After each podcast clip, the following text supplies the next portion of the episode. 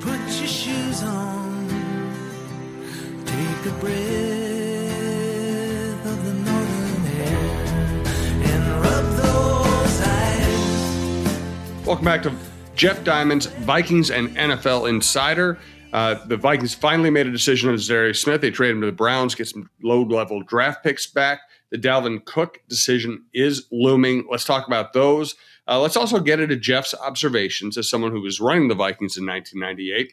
Uh, the similarities between the 98 draft pick of Randy Moss and the 2023 draft pick of Jordan Addison, uh, who was in town last week. Let's get into all that here. Uh, thanks to White Bear Lake Superstore, whitebearlakesuperstore.com. Thanks to our producer, Brandon Morton. Best way to listen to this show or any show at talknorth.com. Subscribe to your favorite podcast app. It's free. It's easy. Check out talknorth.com for all of our other shows, including the Viking Update Show. And thank you for listening. So the Vikings finally make a, a decision on Za'Darius Smith. Uh, did you think they got pretty good return given the situation they were in? Uh, probably. I'm sure they would have liked to have gotten more than two fifth round picks and giving back a sixth and a seventh. But realistically, w- with with injury history and his lack of production the second half of last season, it made it difficult. And so th- the main object was to free up the salary cap space, and and now they're, I guess you wouldn't call it necessarily flush with, with salary cap space. They've got eleven point one million dollars of room now, which gives them a little maneuverability to at least sign their draft class when you look at a guy such as Jordan Addison, whose first year cap number is going to be about 2.7 million, and Justin Jefferson's extension, when that's done, his cap number is probably going to rise another 3 million or so above his current 4.175. They also need room for D- Danielle Hunter to get extended. We know he's not going to play for 5 million bucks that he's scheduled to earn right now. So those are all key things that they needed to do in order to gain some salary cap room. Dalvin Cook, we've talked about repeatedly, and he's a guy that I, I don't think is going to be here. And if they can't trade him and get a mid to later round draft pick, then they'll probably release him after June 1st and pick up somewhere between six and ten million dollars. I think it's closer to ten because they can divide the dead money over two years. So but getting back to, to Za'Darius, he, he was a great player for the first half of last season. And then the knee problem surfaced, and he just wasn't the same player after that. He had a half a sack the last, I think, nine games, and was not very productive in the playoff loss against the Giants, against a, a questionable offensive line.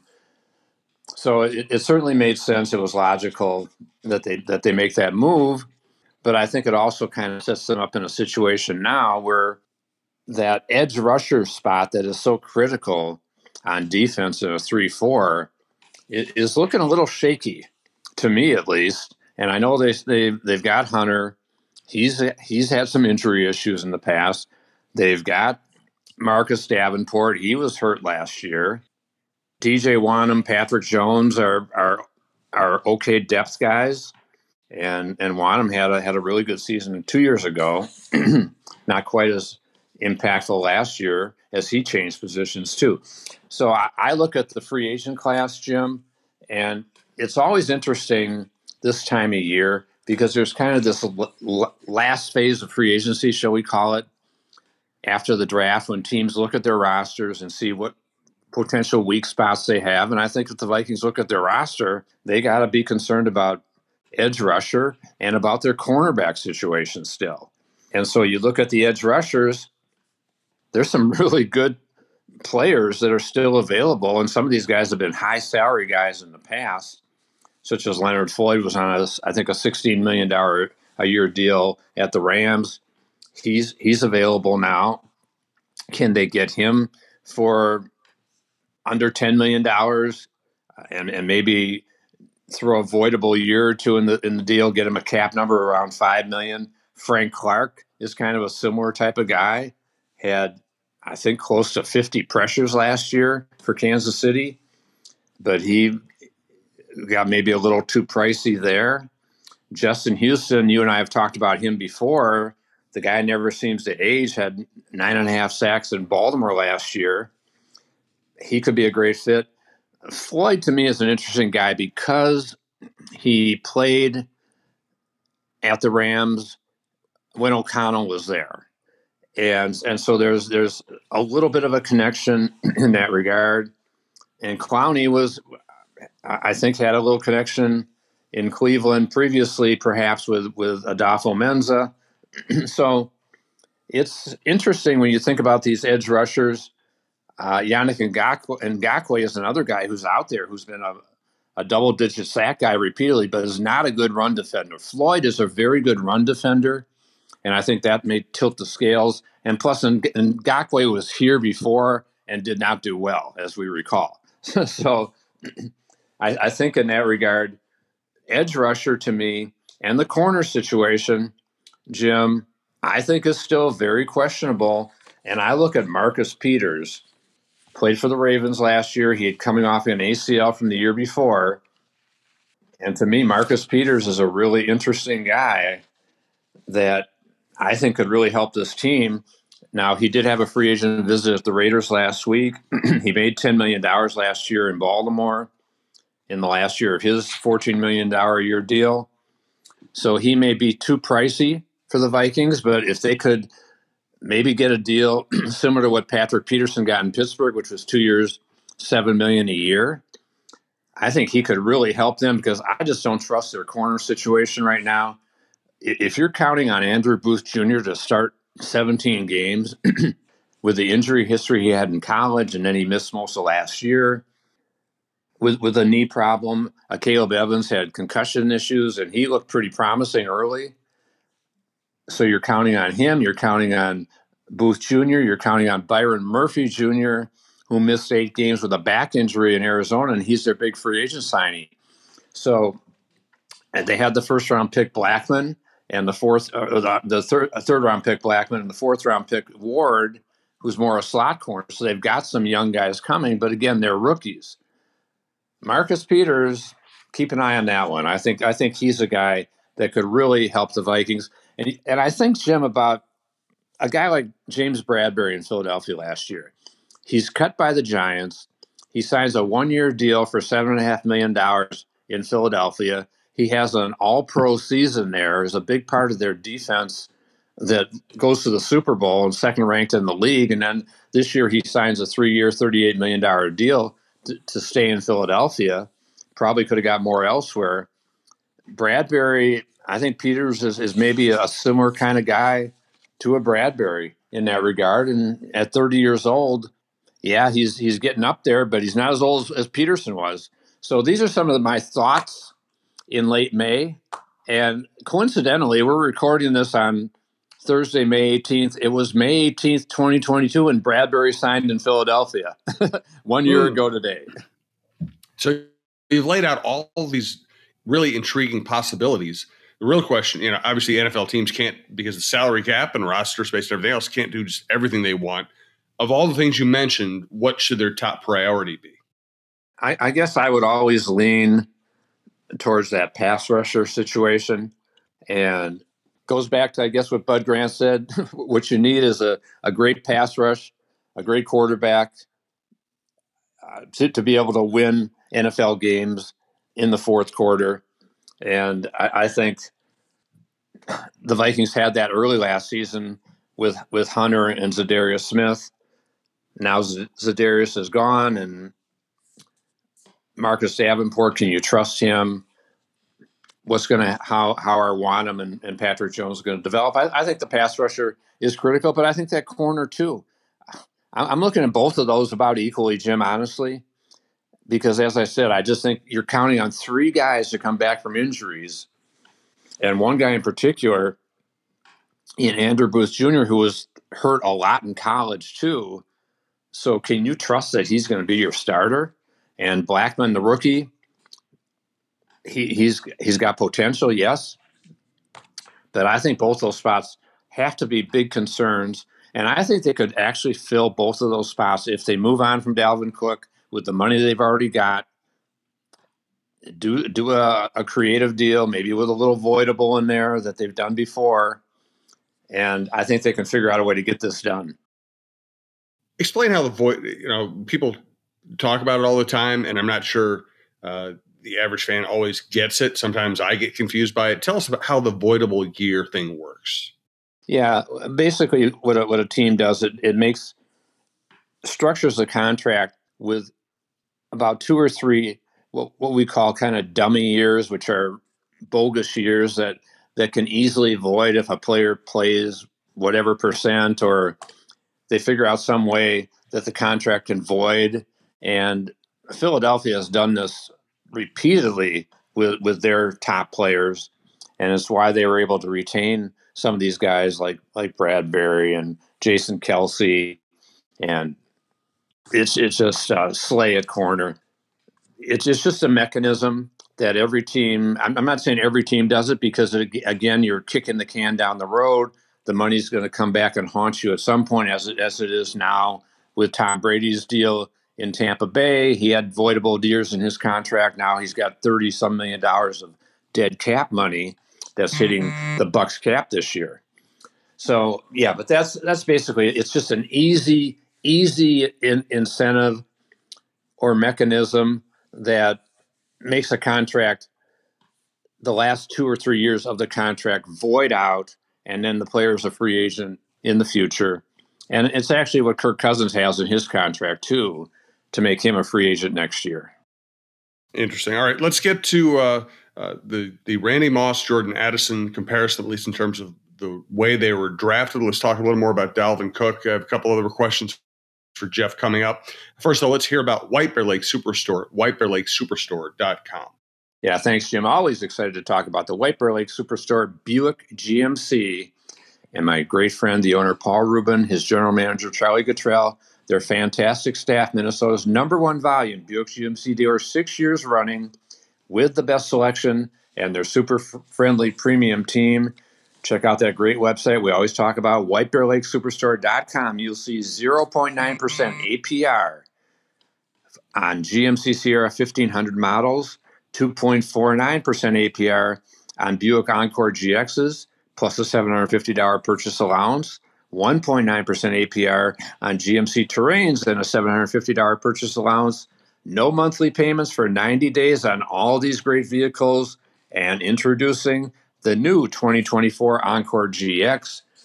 The White Bear Lake Superstore also is the Quigley 4x4 van superstore. They are a certified elite dealer. Only 7% of GM dealers make the cut Visit in person at 3900 Highway 61 North in White Bear Lake or online at whitebearlakesuperstore.com for all your vehicle needs and the premium experience.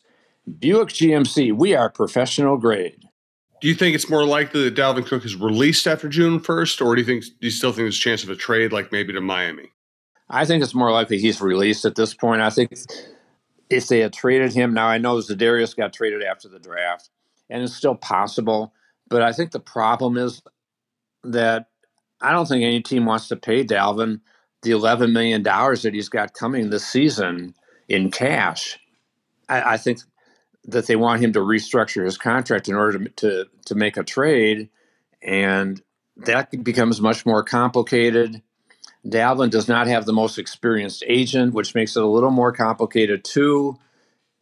So I, I think the more the likelihood is the Vikings release him after June 1st when they can divide the the eight million dollars of, of dead money in remaining unamortized signing bonus that they can divide that over two years and and that way they can free up about ten million dollars as, it appears. And if they do that, then all of a sudden you've got twenty one million dollars of cap room and you might be able to sign your draft class, extend Hunter, and give him a, a big signing bonus that's spread out. Extend Jefferson, give him a big signing bonus that's spread out, so you get lower cap numbers in the first year on those two guys that are obviously key players. I think that then you could still have the money to to sign a couple of bargain free agents at edge rusher and at cornerback. And that to me would be the, the, the ticket for this team to go into training camp feeling pretty confident that they've got a, a good mix on offense and defense and special teams that they can defend that division title and, and hold off the Lions. the Bears will be charging at some point. I don't think they'll be good enough this year the Packers, it's Jordan Love's first year. They still have offensive line issues. They've still got some age on defense and some unproven guys at wide receiver. So I, I just don't think the Packers are ready in, in, Jordan Love's first year to to challenge the Vikings. So if they can make a couple moves, I think the Vikings have a really good chance to defend their division title. But again, they are going to need to get off to a good start. And we talked about that schedule. It's going to be tough right out, right out of the gate those first seven weeks. And that opener against Tampa, we we mentioned Jim the comparison between Jordan Addison being drafted this year and Randy Moss in 1998. What, what's also interesting is who do you think the Vikings opened the 1998 season against at home? Tampa. I remember that game. Guess what? It was Tampa Bay. Yep. And Ra- Randy Moss, in his first game as a Viking receipt, wide receiver, had four catches for 95 yards and two touchdowns from Brad Johnson in a 31 to 7 win. I remember that day very well, as you do. Yeah, I was so, there and we were both there. And I, I just remember, and the numbers were very good, obviously, for a rookie playing his first game. But what struck me about it was how easy he made it look. Yeah, he, he did. I remember he was like backpedaling into the end zone. Yeah, it was it was a uh, the start of, of, a, uh, an amazing season that didn't end as amazing as we had hoped, obviously. But but I, I just think about that that '98 season and the and the 2023 season and these two drafts. There are just so many similarities from the standpoint that in 90, 1997 we had finished nine and seven. We had won a pl- wild card playoff game had played the Giants in the wild card round. They lost to them in 2022, but same opponent. And then San Francisco rolled over us in the divisional round. Our defense ranked 19th that year, but we had the 11th ranked offense. A lot of really, really top players. Brad Johnson was a fine quarterback. We had we had 2,000 yard receivers in Cris Carter and Jake Reed. We had Robert Smith as a an excellent running back running behind an excellent offensive line. So we went into the 98 draft thinking our offense was in good enough shape, but we needed help on defense. But then Randy Moss fell to us, and, and we couldn't pass him up. And we had the confidence, as we've talked before, because of our, our one of our scouts, Conrad Cardano, had good in, intel that Randy would be would not be a, an issue character wise, and he has a rookie of the year season. And then you fast forward to 2023, and the Vikings are coming off 13 and 5, including the playoff loss. Had a, a, a very good offense, seventh ranked. The defense was basically bad, not not as bad, or they, they were much worse than even in 97, but ranking 31st in the league. And we're going into the draft thinking cornerback, edge rusher, perhaps, defensive tackle to replace Dalvin Tomlinson. And lo and behold, Adam Thielen's released, and they and they draft Jordan Addison. So I think the similarities are just really amazing when you think about 1998 and then 25 years later to now and this draft, Randy Moss, Jordan Addison. Now, I'm not saying Jordan Addison is going to be Randy Moss because there may be one or two other receivers in NFL history that have been the equal of Randy Moss and maybe just one in Jerry Rice. so, but Jordan Addison, I think he's he's well positioned to have a very impactful rookie season, and maybe he'll be a, an offensive rookie of the year as Randy Moss was. Yeah, and it really speaks to the way Kevin O'Connell wants to run his offense. And now you know, I think everybody loves KJ Osborn as a, just a guy and a solid performer, and he can, who can be very explosive. But you don't take somebody in the first round uh, to be your third receiver. Jordan Addison's going to end up being the second receiver at some point, and KJ Osborn's a very good third receiver. Then you have Hockenson, and I, I think that uh, I think O'Connell is just drooling over the possibilities. Yeah, I think it, it's very similar to Brian Billick in 1998 when when he was we were in the draft room and he's talking about look at what we can do if we become more of a a, a three wide receiver base offense, and we've got we got Chris and and Randy and Jake at those spots, and and we didn't have a tight end of the caliber of Hockenson in that year, but I think that it's very similar. I'm sure O'Connell is, is really excited about that prospect, and and I think also as he thought about Jalen Reagor or Jalen Nailor as as the third receiver and Osborn as the second receiver, not quite as as attractive as as having Addison in the mix. Osborn still is your quality third guy, and really, it's not even a, a third receiver because uh, if it's a th- three, three receiver base offense, they're all starters, so it doesn't really matter. I don't think you necessarily label Addison two and Osborn three or Osborn two and Addison three. They're both they're both number two and three compared to Justin Jefferson.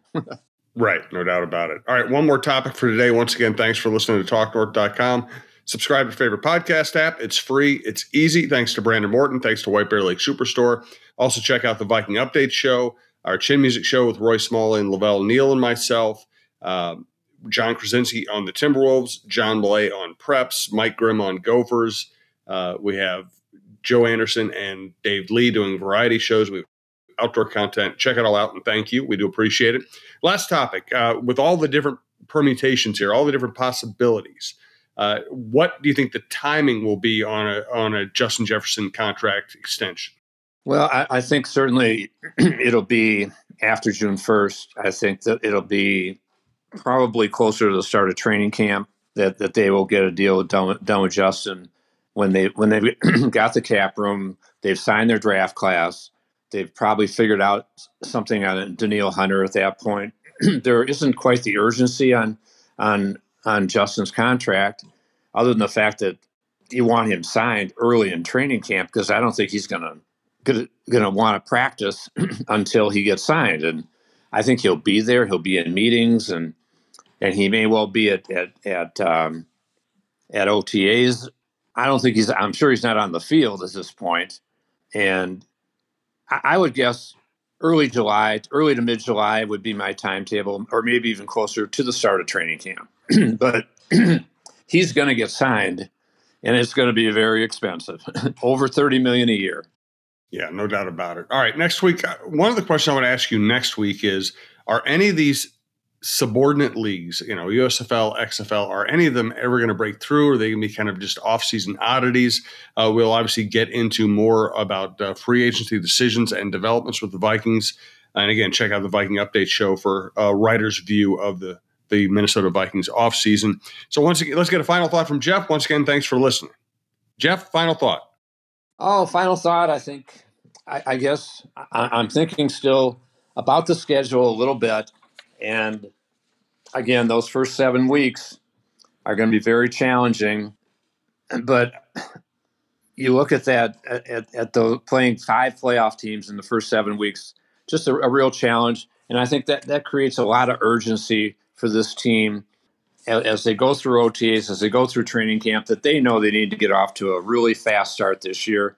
And that's going to start, as we said, in that opener against Tampa Bay here. So the schedule is is challenging, but once you get past that first part of the season, then they have a chance to to make some hay and and get on a nice roll. Good stuff, Jeff. Thank you. We'll talk to you next week. Uh, thanks to everyone who listens to TalkNorth.com.